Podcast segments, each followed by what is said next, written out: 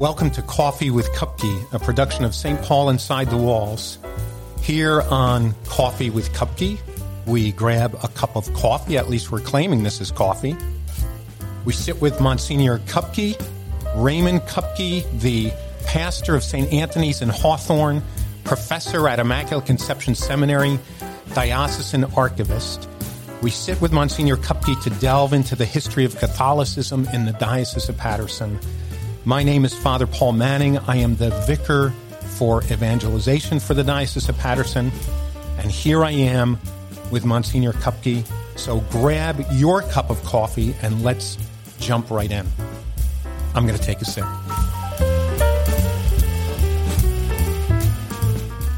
Monsignor Kupke, last time we were together, we spoke at length about uh, Father Farmer, uh, who for 20 some years was the apostle to northern New Jersey. Uh, at some point, the the presence of the church must have uh, started to uh, stabilize, become more permanent. So, can can you just uh, situate us in uh, the the growth of Catholicism, the establishment of Catholicism in the country, and then how how it be, begins to be established in northern Jersey?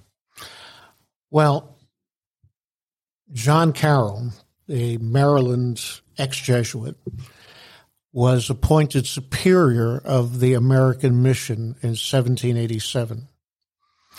So one of his tasks was to give Rome some idea of what was over here, because up to that point, we were under nobody's jurisdiction. And so religious orders were just feeling a, a missionary zeal and sending guys over? No, no, no. Nothing? It was the only thing here were ex Jesuits on the Maryland mission. Oh, okay. But once the American independence took hold, then you had not orders sending over people, but rather disgruntled members of religious orders in Europe feeling the pull of the new nation, you know, a, a fresh start. Yeah. They were just coming over on their own. Okay. Wow. So this began to be troublesome. Can I just can I just ask? So, uh, uh, is John Carroll a bishop at this point? No, He's a priest, he's a priest. and And he's made superior of the American missions. and he who who appoints him superior of the. Rome. So, is it the uh, propagation of the faith? Is it? Uh, it's a complicated story, but Okay. basically, John Carroll, after the suppression of the Jesuits, John Carroll was in England. He his order had been pulled out from underneath him, so he retires back to America to his mother's estate, which is basically Rock Creek Park in Washington today. Okay. But he does this just at the time of the stirrings of the American Revolution. Okay. So the Continental Congress has decided to send a delegation to Quebec to try and talk the Canadians into joining our side. So they send up Benjamin Franklin, hmm. Charles Carroll, the only Catholic in the Continental Congress Yes. And William Paca of Maryland. So the Congress says to uh, to Charles Carroll, you know, we understand that your cousin, the papist priest, has recently returned to these shores. Why don't you ask him if he'll go too? So he goes on this four man mission to Quebec. It's a, an utter disaster. Okay. Uh, the Canadians are not interested at all, um, to the point where the Bishop of Quebec forbids John Carroll to say Mass in Quebec because he can't understand what he is, what a Catholic priest is doing with these anti-Catholic. Uh, Got it. Yeah. however, uh, he becomes friendly with Benjamin Franklin on this trip. So they have a lot in common and they become best buds. Wow. So a few years later, when Rome is trying to figure out what we have over here, who's over here, you know, they, the only country that the Holy See and the Americans have a connection to is France. So they suggest to the nuncio in Paris that he sound out the American minister in Paris uh, about what the guidelines would be in this new country. Um, would would a new bishop have to be a native son? Uh, yeah. Would they insist on some role in the nomination? Yeah, you know yeah. what what. And Franklin is the Franklin minister. is the minister yeah. in Paris. So okay. Franklin tells him, "You got a guy over there. If you don't use him, you're crazy." Okay. So based on that, you know, this is the only name they've got. Uh, based on that, they appoint Carroll superior. You know, this is the lowest possible level of authority. And yeah. it begins something of a bad blood between Carroll and Rome because they forget. They give Carroll the faculty to confirm, but they forget to give him the faculty to consecrate chrism. oh boy! So he has to like write back to them and say, "No, Could you thank you, but where or? am I supposed to get the chrism from?" You know. So they say, "All right, we forgot. You know, you you can do that too." Now, Father Ray, this is a, a totally minor issue, but uh, when Father Farmer is Father Farmer confirming people? No, no. Oh man, I didn't think no. about that. There was no, no. faculty to confirm. No. no. Holy and mackerel! For all these years, no bishop between Quebec and basically Santiago de Cuba. Okay. But Farmer lived long enough, just at the very end of his career, he lived long enough to bring Carroll up to West Milford to confirm. Wow. We can't stop talking about Father Farmer, know. we? uh, we know this because Carroll, we have all of Carroll's correspondence. You know, four volumes have been published. And in one of the letters to one of his friends in England, he says, uh, I'm sorry to be getting back to you so late, but I've just returned from an apostolic journey to the upper counties of the Jerseys. Wow. Wow. So no, no parish can be established. No, no, no, nothing. All right. So when did, when did, when did churches happen? But Farrell, Carroll becomes bishop then in 1789, first bishop of Baltimore. So this is the beginning. He he writes back to Rome that you know they've just had the 1790 decennial census, the first census.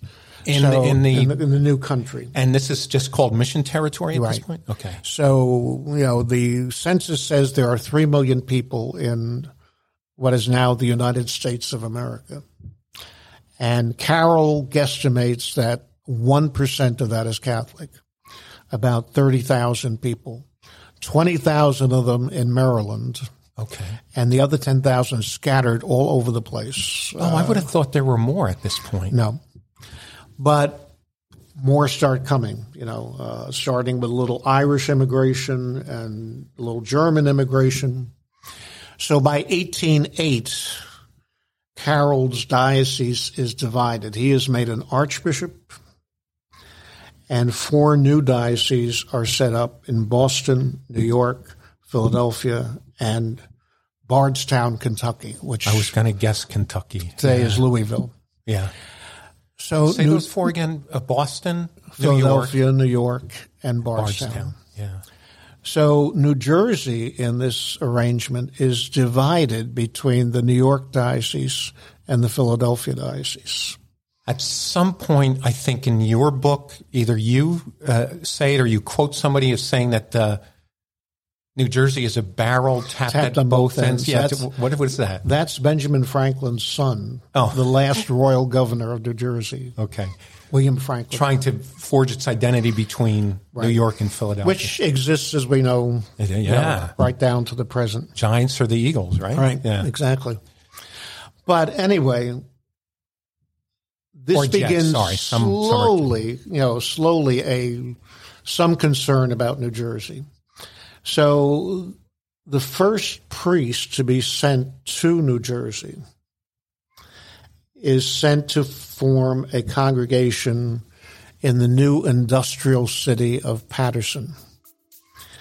So this would be in 1820.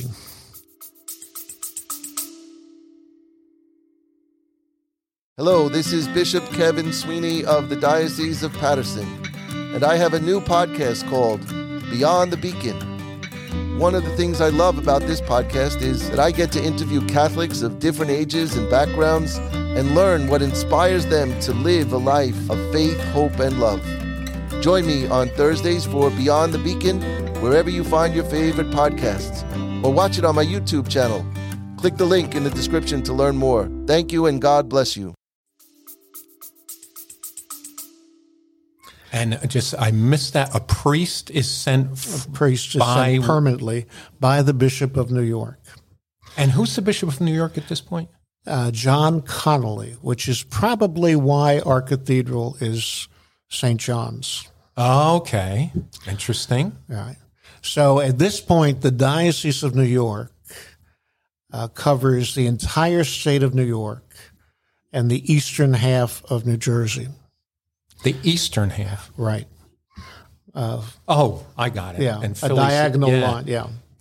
So in this vast diocese of New York, they have eight priests. You know, three of them in the city, one in Albany, one in Schenectady, mm. one wandering up and down the Hudson River. so the Bishop of New York then sends one of these eight to New Jersey, Father Richard Bulger. So he becomes the first priest and establishes a church in what is today downtown Paterson. Yes, uh, basically, basically, there's a Peruvian restaurant I think down on the corner of, uh, of Hamilton and Market or something like that. That's the site where the first church was. And this uh, is Father Richard Bulger, B U L G E R. Any relation to Whitey? No. Okay, sorry. Not that I know of. But um, yeah, I'm always fond of telling Bishop Sweeney that at this point there were no churches on Long Island at all. Oh, so wow. The following, Jersey's ahead of them. Right. The following year, the same bishop sends a priest on Long Island for the first time to establish a congregation in the village of Brooklyn. Okay. And that's yeah. where Sweeney was ordained a priest. That's now the Cathedral of Brooklyn. Okay. St. James. Wow. Yeah. So we have uh, um, a resident priest now in, in Jersey, Paterson, in right. Paterson. And gradually, you know, other churches are built. So, so Raymond, did you, the first parish, Father Ray, sorry, the first parish is St. John's. First parish, it depends on what you mean by parish. You know, uh, again, St. John's is not the first Catholic church opened in New Jersey.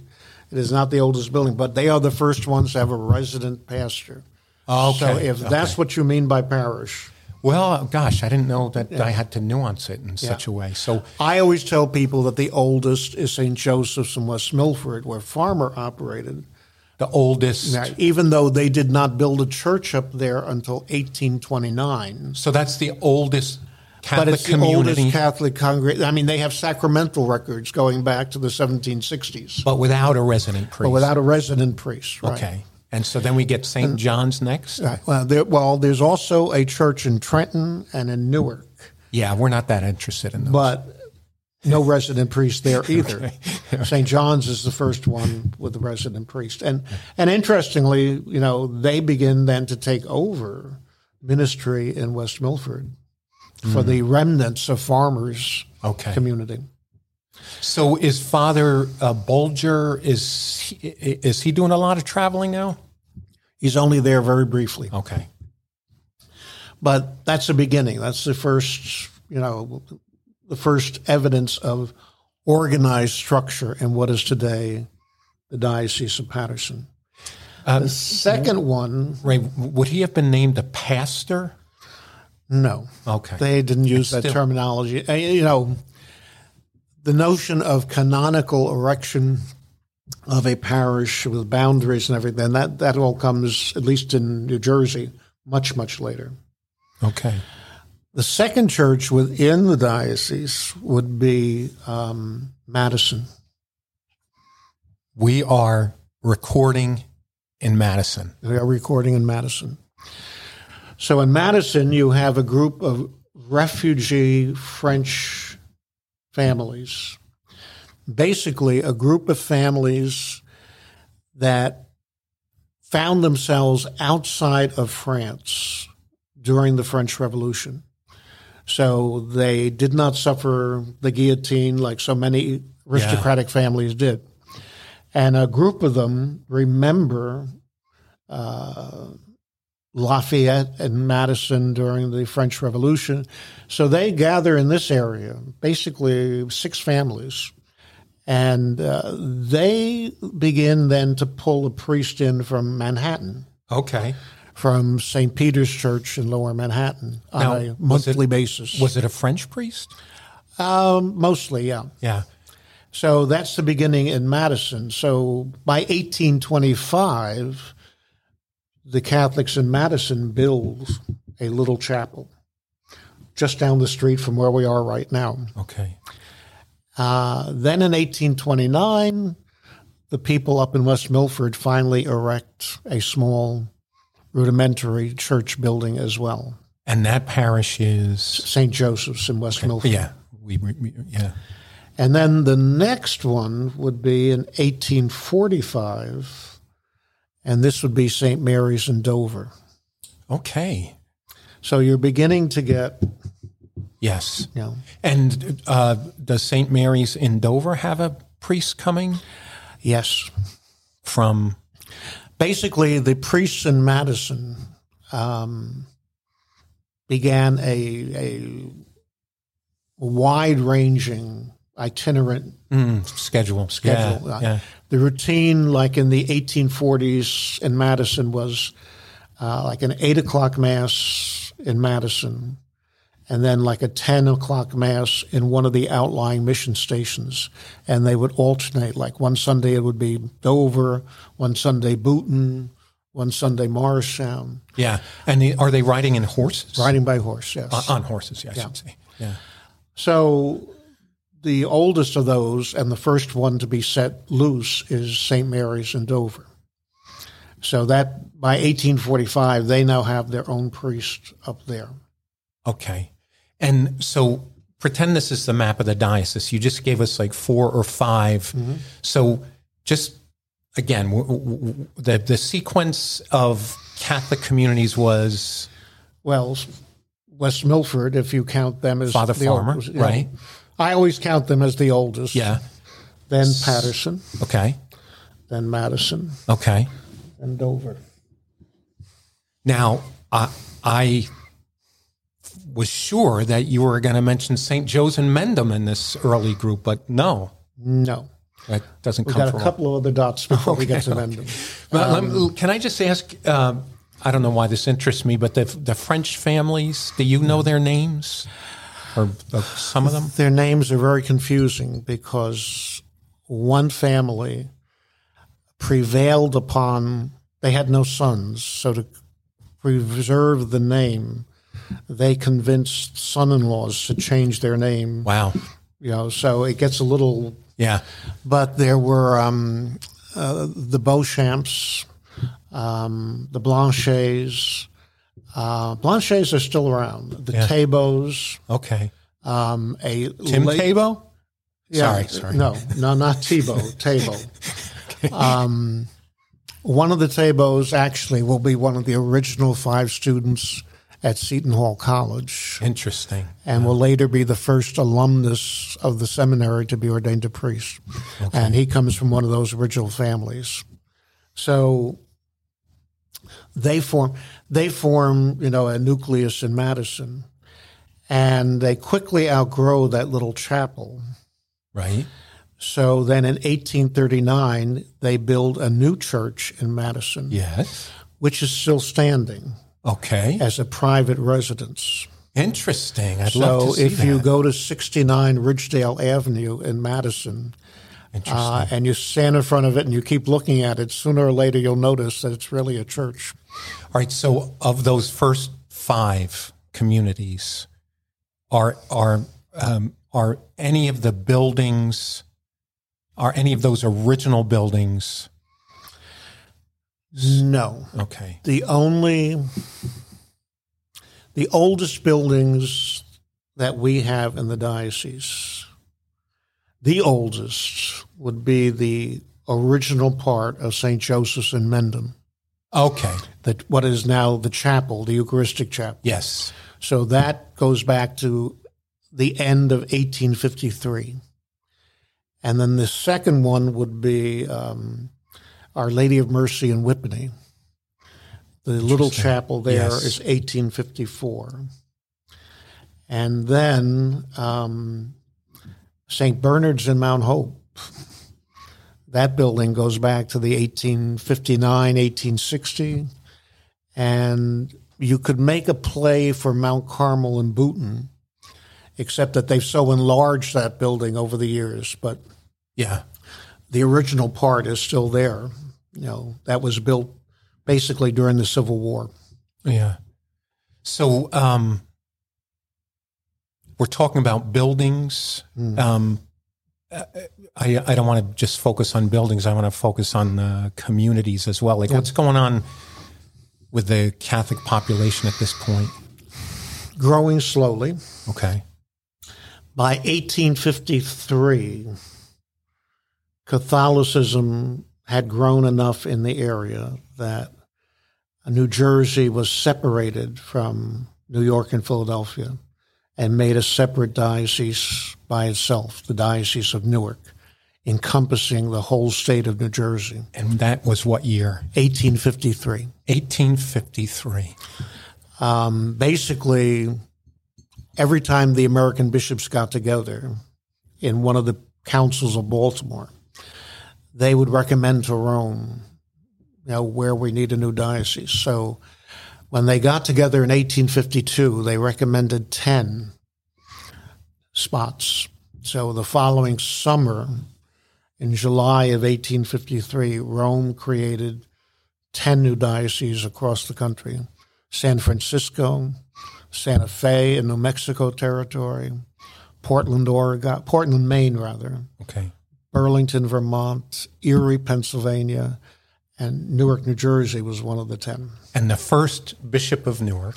The first bishop of Newark is a convert, James Roosevelt Bayley, And wh- wh- a cousin of the two President Roosevelts later on, interesting. and a nephew of St. Elizabeth Ann Seton.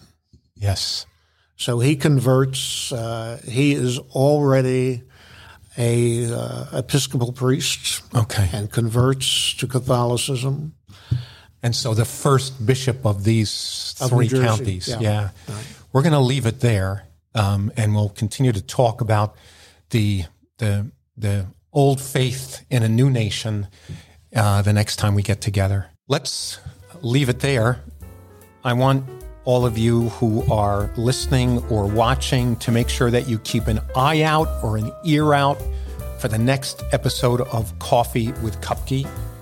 In order to stay on top of new releases, make sure you follow or subscribe wherever you're listening. And if you are on YouTube, please do drop a like and hit the bell for notifications. While you're at it, make sure to check out the other shows produced by the diocese. Those shows are Beyond the Beacon, hosted by Bishop Kevin Sweeney and Jay Agnish, our Director of Communications, and the Paul Street Journal, hosted by Brian Hansberger and Freddie Garcia. I want to give a special thanks to Joe Ginexi, our sound and visual engineer, Caitlin Ferrari, who's involved in pre and post production, and Freddie Garcia, who's helping out with this podcast in addition to doing his own. With all that said, I just want to thank you for joining us in uh, Coffee with Kupke. Keep making Catholic history in the Diocese of Paterson.